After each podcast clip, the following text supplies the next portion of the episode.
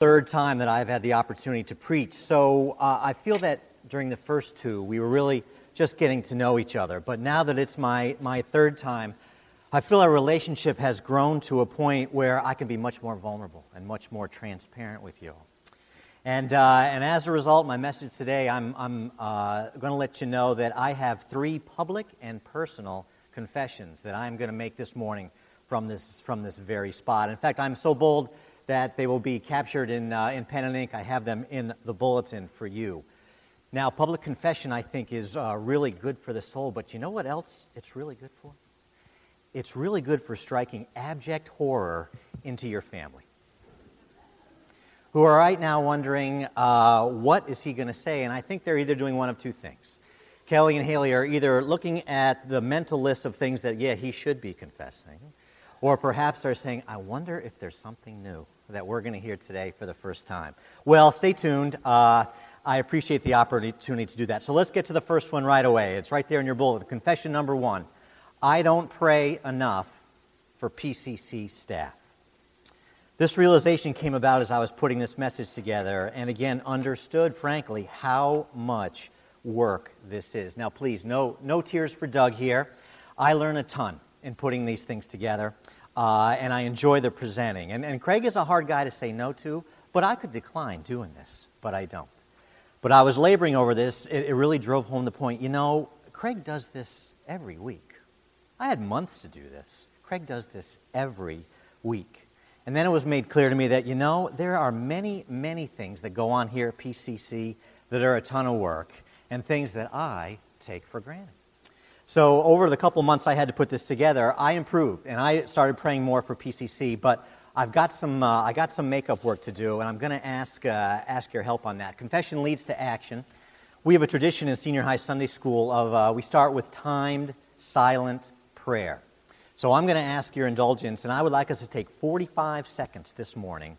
And if you don't mind, I'd like for us to silently pray for our staff. Um, so, Tyler's going to help me with that. Tyler's going to say go. He's going to time 45 seconds. He's going to look at me when we're done, and I'll close us. So, if that's okay, let us know.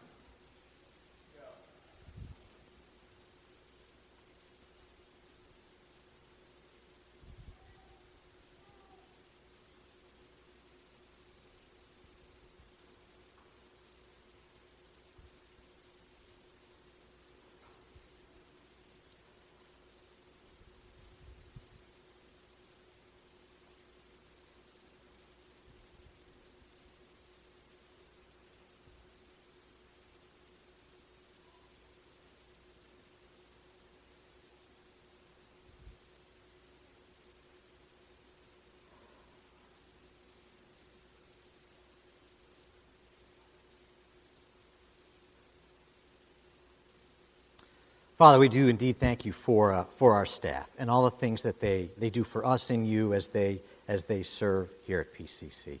We pray that you would continue to bless them as they labor for us and that those good works that you put in front of them would be clear to them as they serve us here. And now, Father, we pray as we approach your word that your Spirit would indeed be with us, that he would be leading us, uh, filtering, Father, highlighting those things that, that we need to hear, that we indeed may grow together. For we ask this in Jesus' name. Amen. Thank you for that. I, I, do appreciate that. First time I was here, I preached on my favorite New Testament passage, which was John 21. And the second time, my favorite Old Testament passage, which is 1 Kings 19. Today, I'm going to preach on my favorite verse, my life verse, and I appreciate the opportunity to do that. So turn with me, please, and I encourage you to do that in the written word to uh, Philippians 2. We're going to be looking at verses 1 through 18. If you pulled out a blue Bible, that is page uh, 831. Now, Philippians is a book of joy. Uh, it is an epistle of, uh, of happiness, really, from Paul to the church at Philippi. Chapter 2 is, could be titled Joy in Serving. And within this chapter is my life verse. Now, here's trick I'm not going to tell you what my life verse is right away. So, as we go through it, I want you to try to find out and see what you can guess which it is. I'm going to try to keep my comments balanced as we walk through the passage uh, so as not to give it away. It's going to be hard, but I'm going to try. There's a ton of good verses in this section. So there's a lot of good choices. But let's begin. Philippians chapter 2, again, page 831. Verse 1 If you have any encouragement from being united with Christ, if any comfort from his love, if any fellowship with the Spirit, if any tenderness and compassion, then make my joy complete by being like minded, having the same love, being one in spirit and purpose. So, in these first two verses, Paul rhetorically lists the things that we have in our Savior. It's quite a list, right? Love, fellowship together as a church body in the Spirit, tenderness, compassion. And then I think he moves to, well, if we have these things, then there really isn't much excuse to not behave in ways that will make me, Paul, really proud, specifically being unified. Uh, church unity is a really big thing with me, and uh, time prohibits me from giving you all the details. Maybe that's my next sermon.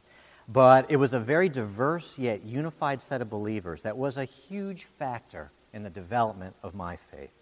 As I say to my Sunday school class and others, you know, if we are not more united than your soccer team or the Elks or the PTA, then we shouldn't be surprised when folks decide to spend more time there than here.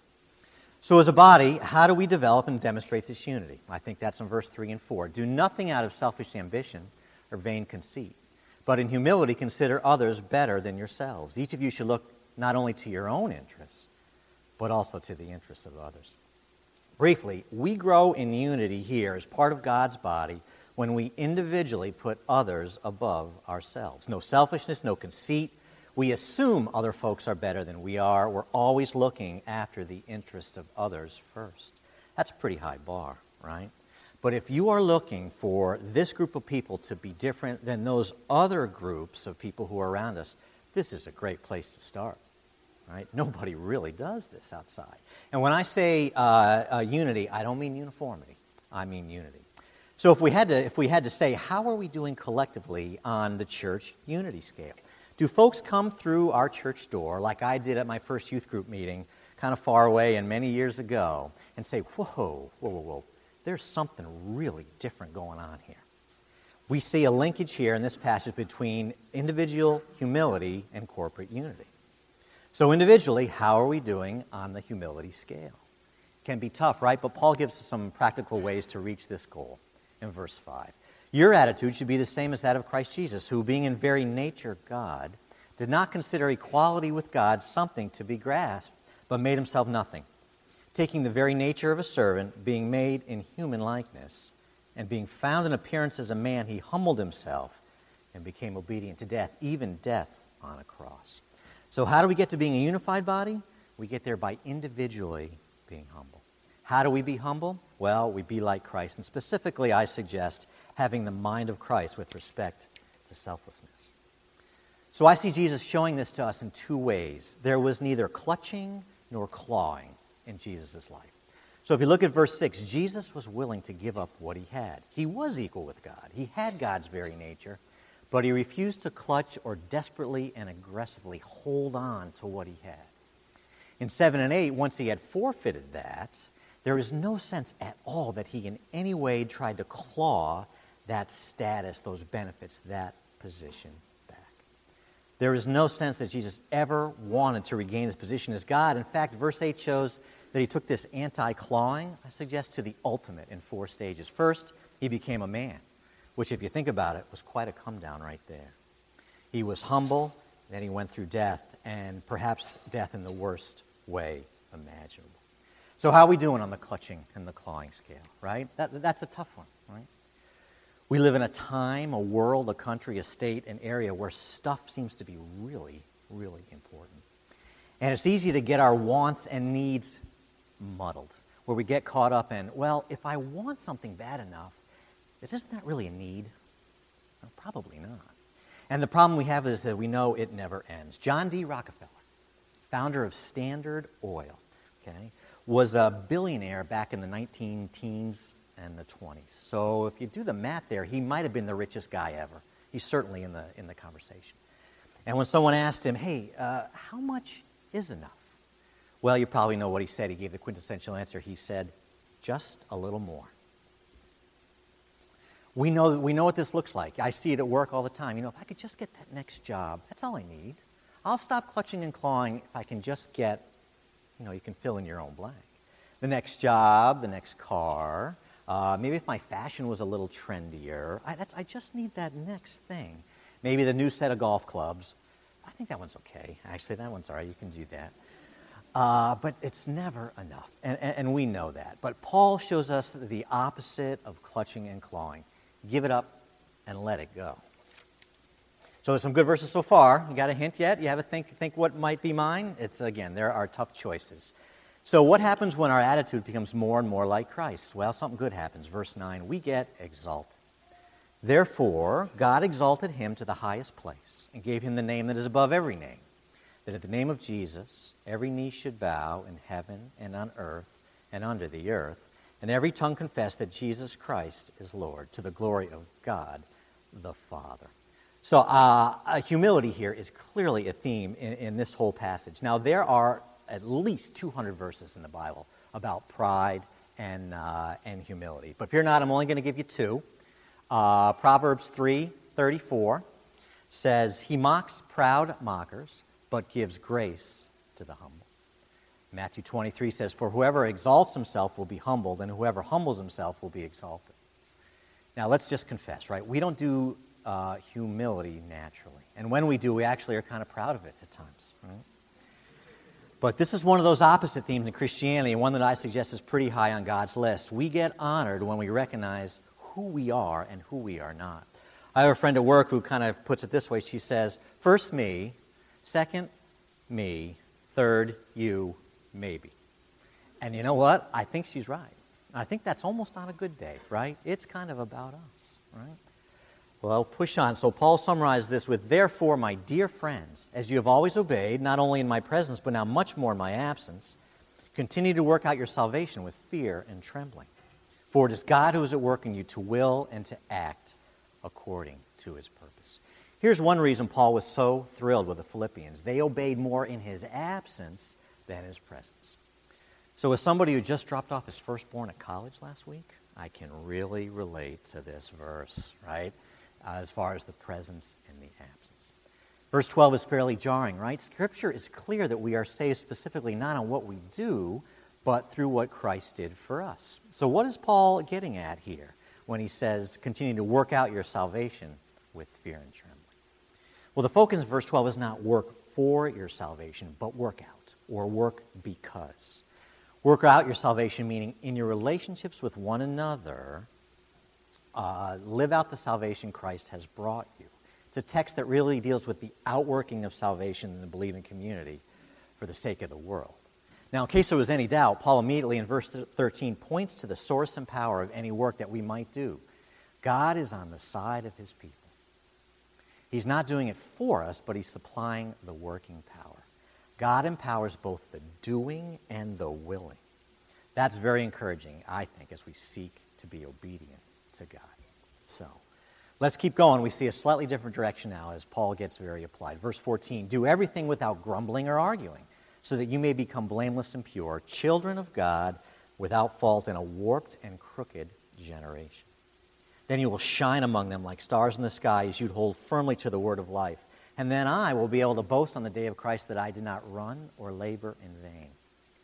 But even if I am being poured out like a drink offering on the sacrifice and service coming from your faith, I am glad and rejoice with all of you. So you too should be glad and rejoice with me. As one commentary put it, Paul goes from preaching to meddling here in verse 14. I think it's really interesting that Paul goes from pretty, some pretty lofty spiritual teaching to something that seems a bit out of place and a bit jarring as it's so specific and, frankly, so mundane. To me, I think that means that the grumbling and arguing that Paul moves to are really, really corrosive to building church unity. That's on the negative side, but also has amazing upsides when we don't practice those things.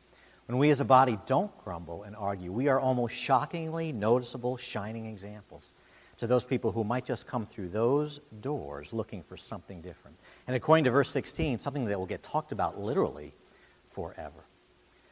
So I think in our life here at PCC, I think we know that line, right? When we are really looking to make some constructive observations about what we see, and when we are grumbling and arguing. It's tough, right? Because we love this place, right? We, we do. And we want to make it better. So individual discernment, I think, is, is really important here. Uh, I was involved in, a, in a, very, a very good local church not too far from here that underwent a large building project. Well, if you ever uh, want to get people's opinion on something, start a building project, right? In a church. There was a lot of discussion about a lot of things, but I especially remember that there was some real grumblings about the floor of the sanctuary, about the color of the floor. Uh, and while overall I think the process was okay, I think we were probably over the line as a body about how much complaining there was about the color of the tiles on the floor. Okay? Uh, funny thing happened, though. That winter, first winter after the building was, was done, there was a pipe that was left uninsulated, and it burst, and it ruined the floor, or a big part of the floor. You know, I will let you draw your own conclusions about the message God was, was sending there, but I think that one thought is that God is really bigger than our fancy new space, and He's way above any grumbling and arguing that, that we might be doing. So that's the passage. Therein lies, uh, therein lies my favorite verse. So uh, I don't know what you're thinking, but let's do the big reveal, okay? And I'm going to spend some time explaining why that the winner of my favorite verse in life verse is verse 13. Verse 13. For, I have it up in the New American Standard as I, I learned it first in that. For it is God who is at work in you, both to will and to work for his good pleasure. I love this verse. This verse says he has given us the ability and the desire to do those things that are pleasing to him. I think this verse also implies the opportunity to do these things, but let's look at two verses that explicitly make that clear. The first is Ephesians 2:10. For we are God's workmanship, created in Christ Jesus to do good works, which God prepared in advance for us to do. So I have a metaphor here. I need to be a little careful about it. But the vision that comes to mind for me in, the, in Ephesians 2.10 here is the Easter, an Easter egg hunt. Okay? So picture an Easter egg hunt in, in, your mind. Mom and dad lay out colorful, bright, sometimes really big, if you use the plastic ones, eggs. And they put them right in the middle of a green patch. The little ones go out with their baskets, cute as they can be, right? They find the eggs, they run them back to dad, and they are so proud. And mom and dad make a huge deal, right? About, oh, the eggs are beautiful, you did great. They take the eggs, they give them the basket back, and, and out they go again. Now, if you watch Easter egg hunts closely, you'll notice that sometimes around the end are the older siblings, right? Who are either, you know, too old or maybe too cool, right, to participate in, in an Easter egg hunt, right? But you know what they're saying, right? They're saying, look, those eggs are so big they're so colorful. They're in plain sight. You almost trip over them. How could you not find them and bring them back? And yet, look at how my little brother gets praised for doing that is something is so, that's so easy. And the answer to that is exactly. That is exactly right. To me, that's what God does for us. How could we not do those things that God has so many times obviously and brightly put directly in our path? Now, again, we're not saved by those good works, but we're saved for them. You know, we're not, it's the fruit that's, it's, it's the, not the fruit that saves us, it's the root. But in no way does God hide those things that He's got laid out for us. Matthew 5 16, in the same way, let your light shine before men that they may see your good deeds and praise your Father in heaven. This is a verse from the Sermon on the Mount, and I think it really shows the direct linking between our good works and God, so much so that even those who don't necessarily share our faith, when they see us doing good things, they don't praise us, they praise our Father in heaven, someone that they may not even know. So clearly, God has given us a significant opportunity to do good work. So if you combine that with Philippians 2:13, you see three things. God has given us the opportunity, the ability, and the desire to do things that please Him. I, uh, I just love this verse. I think this verse is also the exact opposite of what many people view God is. It's a deist view of God, which says, okay, look, okay, I'll give you there's a God, and he's in heaven, and he might be a pretty good guy. He got the world started, and while he is certainly interested in what's happening down here, he's leaning back, and he's hoping for the best. He's like the clockmaker who wound up the clock and is now just watching what happens as the hands move. That, uh, that is not our God. Our God is leaning forward or as that new book says, he, he's leaning in. He's not just concerned, but he's engaged, he's loving, he's actively involved in our lives as individual believers and as members and attenders here at PCC, equipping us in every way possible to do those things he wants us to do, including giving us the desire to do them.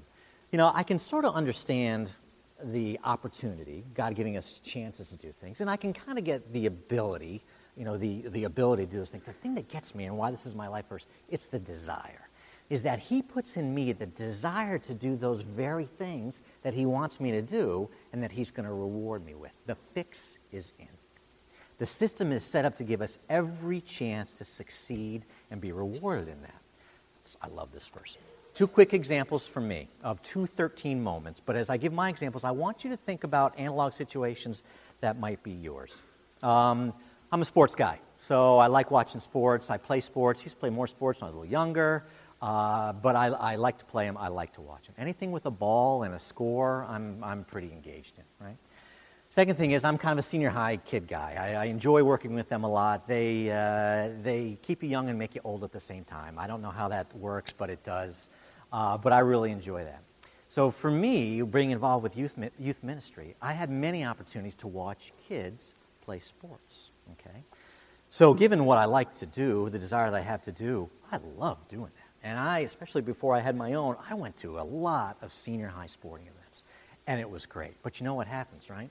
parents would come up to me at the event or maybe then Sunday when they saw me and they'd say, Hey, I really appreciate you going to that game. My kid really appreciated it. It meant a lot, really helped him, helped him uh, perhaps even in his faith. And uh, here's what I was doing on the outside. Here's confession number two. On the outside, I'm going, well, I get a tear going sometimes too. Right? It's hard. It, it really is. And you know, it's, it's, part, it's part of the ministry, and I have to rearrange my schedule, and, and, you know, and here it comes. It's just a cross that I have to bear in the ministry. On the inside, I'm going, really? Are you serious? I love doing this. I love kids. I love senior high, uh, uh senior high kids. I love sports. I don't have to watch your kid play soccer. I get to watch your kid play soccer. And that's, the, that's a 213 moments. That, that is God giving me the desire to do things that are going to accrue benefit to those kids and to me as well. I love this verse.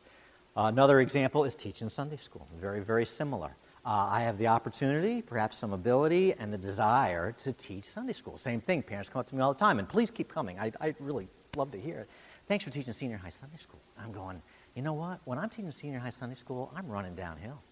I love to do it. I really do. Now, I know sometimes the kids want me to run a little faster, maybe a little shorter. I get that. I understand that. But it's, it's the opportunity, it's the ability, and the desire. Okay?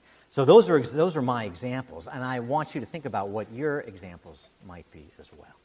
So, what does it look like when we do that? When a group of people really have those 213 moments, uh, uh, things that they're involved in as they serve the church? Revelation 4, 9, and 10 is a very interesting look at that. And when the living creatures give glory and honor and thanks to him who sits on the throne, to him who lives forever and ever, the 24 elders will fall down before him who sits on the throne and will worship him who lives forever and ever and cast their crowns before the throne, saying, Worthy art thou, O Lord and our God, to receive glory and honor and power. For thou didst create all things, and because of thy will they existed and were created. Out of the New American Standard. So these elders are generally believed to be believers who have been rewarded for their work on earth with these crowns. I love the verb here, especially in the New American Standard. It's not clutching or pride over the awards. It's not, hey, you know what, I got this crown, and, you know, God, maybe you and I can share these. I'll take it some, you can have it some. It's not showing and keeping, it's casting. It's casting. There's a physicality to that verb of take the crown. And I think the reason they cast these crowns is they were totally having a 213 moment, maybe the ultimate one, as they stood in front of our glorious King. Now, I understand God certainly chose to reward them, so they clearly deserved it. But the visual here is one of complete humility by these rewarded believers as they got a pure picture of what Christ has done for them. They, they cast. To me, it's like they sort of didn't want any part of the crowns as they realized that it was God who gave them the opportunity, the ability, and the desire. That's a, that's a 213 moment. Uh, I worked for AT&T for many years, and many years ago I was on this big, huge project. Now, my functional piece of this big whole project was small, so maybe 2 or 3% of my, my role in this big, big, huge project. Uh, but the project ended up going very well. And at a really big meeting, AT&T, we had a lot of employees, right? There was a big auditorium filled with employees. Uh, they, it got out that they were going to surprise this team that I was on, but barely, with an award. because it went so well. Uh, and my first thought was, I was a little mortified? I did this much. There were people who were nights and weekends for weeks and weeks and weeks on this project who really deserve, deserve that award. So I was thinking, well, you know, maybe they won't call me up because I had so little to do. Maybe it'll just be the, the people who really worked at it. But no, they called us all up, okay? And they gave us uh, pens. So some of you remember back in the day when the, the classic gift was those really, really nice pens. They gave us all really, really nice pens. Uh, but I got up there and I took it, but I really didn't want it because I, I, felt that I, that I didn't deserve it. Uh, now, I had the opportunity and the ability and the desire to cast that pen. I really did. I could have given it to somebody, but here it is, number three. It was a really nice pen, so I kept the pen. But that, that is my confession. But that was the moment that I had, like, you know what? I kind of kind of understand that a little bit. I didn't feel I deserved it. So, before we leave this end times passage, remember that those things that we have the opportunity, the ability, and desire to do, we're going to get rewarded for those things, both now and forever. Uh, I just step back and say, what kind of God does that? And the answer is, is our kind of God. So, perhaps mercifully, I'm out of confessions, at least for now. but as I close, let me dangle uh, four potential applica- uh, applications for you. They're the four B's. First, I encourage us, let's be happy. Okay? We serve an amazing God, a Philippians 2.13 God. Now, I know this is my favorite verse and probably not yours. But I hope some of the themes from this verse just want to make you hang out with him a little bit more as we, we reflect what he has done for us. So, number one, be happy. Number two, be aware. God has put those Easter eggs out there for us. Those, frankly, very obvious things that he wants us to do as we walk through life. Let's, let's not miss those. Even though they are obvious and easy, we got to get them in the basket, right? Pick, pick your own, right? You know, I really do need to stop by my elderly neighbor. I haven't been there in a while. Uh, you know, I'm going to vacuum the living room even when it's not my turn. That's an Easter right? I am going to be more vigilant about those prayer requests that come my way. I'm going to say I'm going to pray, and I am going to pray. I'm going to encourage that uh, sort of unencourageable coworker at work more. Those are the Easter eggs, right? Let's make sure we pick them up. So be aware. Third, I suggest we need to be active listeners. Number three, active listeners. To me, this is the next layer of 213. In what areas has God already given you the opportunity, ability, and desire to do those things that He's placed in your path? And specifically, what areas of service right here at PCC that you sort of have a hankering for? You know, when you hear about it, something goes off in your head a little bit, but you haven't quite pulled the trigger. Let me give you a quick mental exercise. Let's say I could look ahead. God gave me a vision and said, you know what? On Labor Day Sunday 2014, you will be giving a ministry moment right here, right now. Okay? You individually will be giving a ministry moment a year from now. What's the first ministry that comes to your mind on what that moment would be about? So you're probably saying, well, I'm not quite sure what I would say, and I'm pretty sure I don't want to do a ministry moment. But if I did, it would be on what comes first to your head?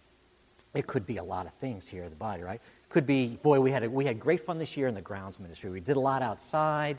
We had great fellowship. We got to know each other. My work in the nursery. You know, I started a junior high Sunday school program. Oh, that's my favorite. Please, I'm going to take that. That'd be wonderful. A short term mission trip. Uh, my amazing experiences at home front. What would that be? I would just suggest that that first thought might be a place for you to jump in and where God is taking, to, taking you to, in the place where you can have 213 moments. I would suggest don't let that go. Knowing your spiritual gift is really important part in finding that place, and I really encourage you to do that. But we really do need to look for those places. What is your your um, version of me watching kids play sports or me teaching Sunday school? I know God has that for you. And fourth and finally, be on the lookout. So I asked you to guess my favorite verse, verse but that's kind of hard to do, right? You know what was really happening as we went through that passage? The Holy Spirit was pointing out your favorite verse. So we sort of had a hundred or so quiet times going on at the same time, where you were in His Word, looking for insight and application, surrounded by prayer that the Spirit would lead us. So, what verse did you choose? You know, it really wasn't my verse. That was that was your verse, and that's great. But even better, do you have a life verse? Do you have a favorite verse that you can say, "Yep, this is my favorite verse in the Bible, and here's why"? Um, if not, I, let me just give you that challenge. Give yourself a timeline, you know, by the fall or by Thanksgiving or whatever. I'm going to get a life verse, and I'm going to memorize it. uh, and watch how God and His, uh, and his Spirit uh, uses that. So, uh, my confessions are done, my action items are done. Uh, let me just close by saying I really, really do look forward to hearing and uh, seeing all the 213 moments that God has, has lined up here for PC at PCC. For it is indeed God who is at work in us, both to will and to work for His good pleasure. Pray with me, please. Father, we are amazed that you are a lean in God, that you love us enough to be involved so intimately in who we are and what we do. Father, we just uh, are amazed about the opportunities, the abilities, and even the desires that you have given us to do those things that you want us to do. Father, may, uh, may we indeed be people of action. Put those things in our paths that, you would, that indeed you would have us accomplish for you, Father. And we, uh, we look forward as a body to seeing the results of that. For we give you all the glory and honor. In Jesus' name we pray. Amen.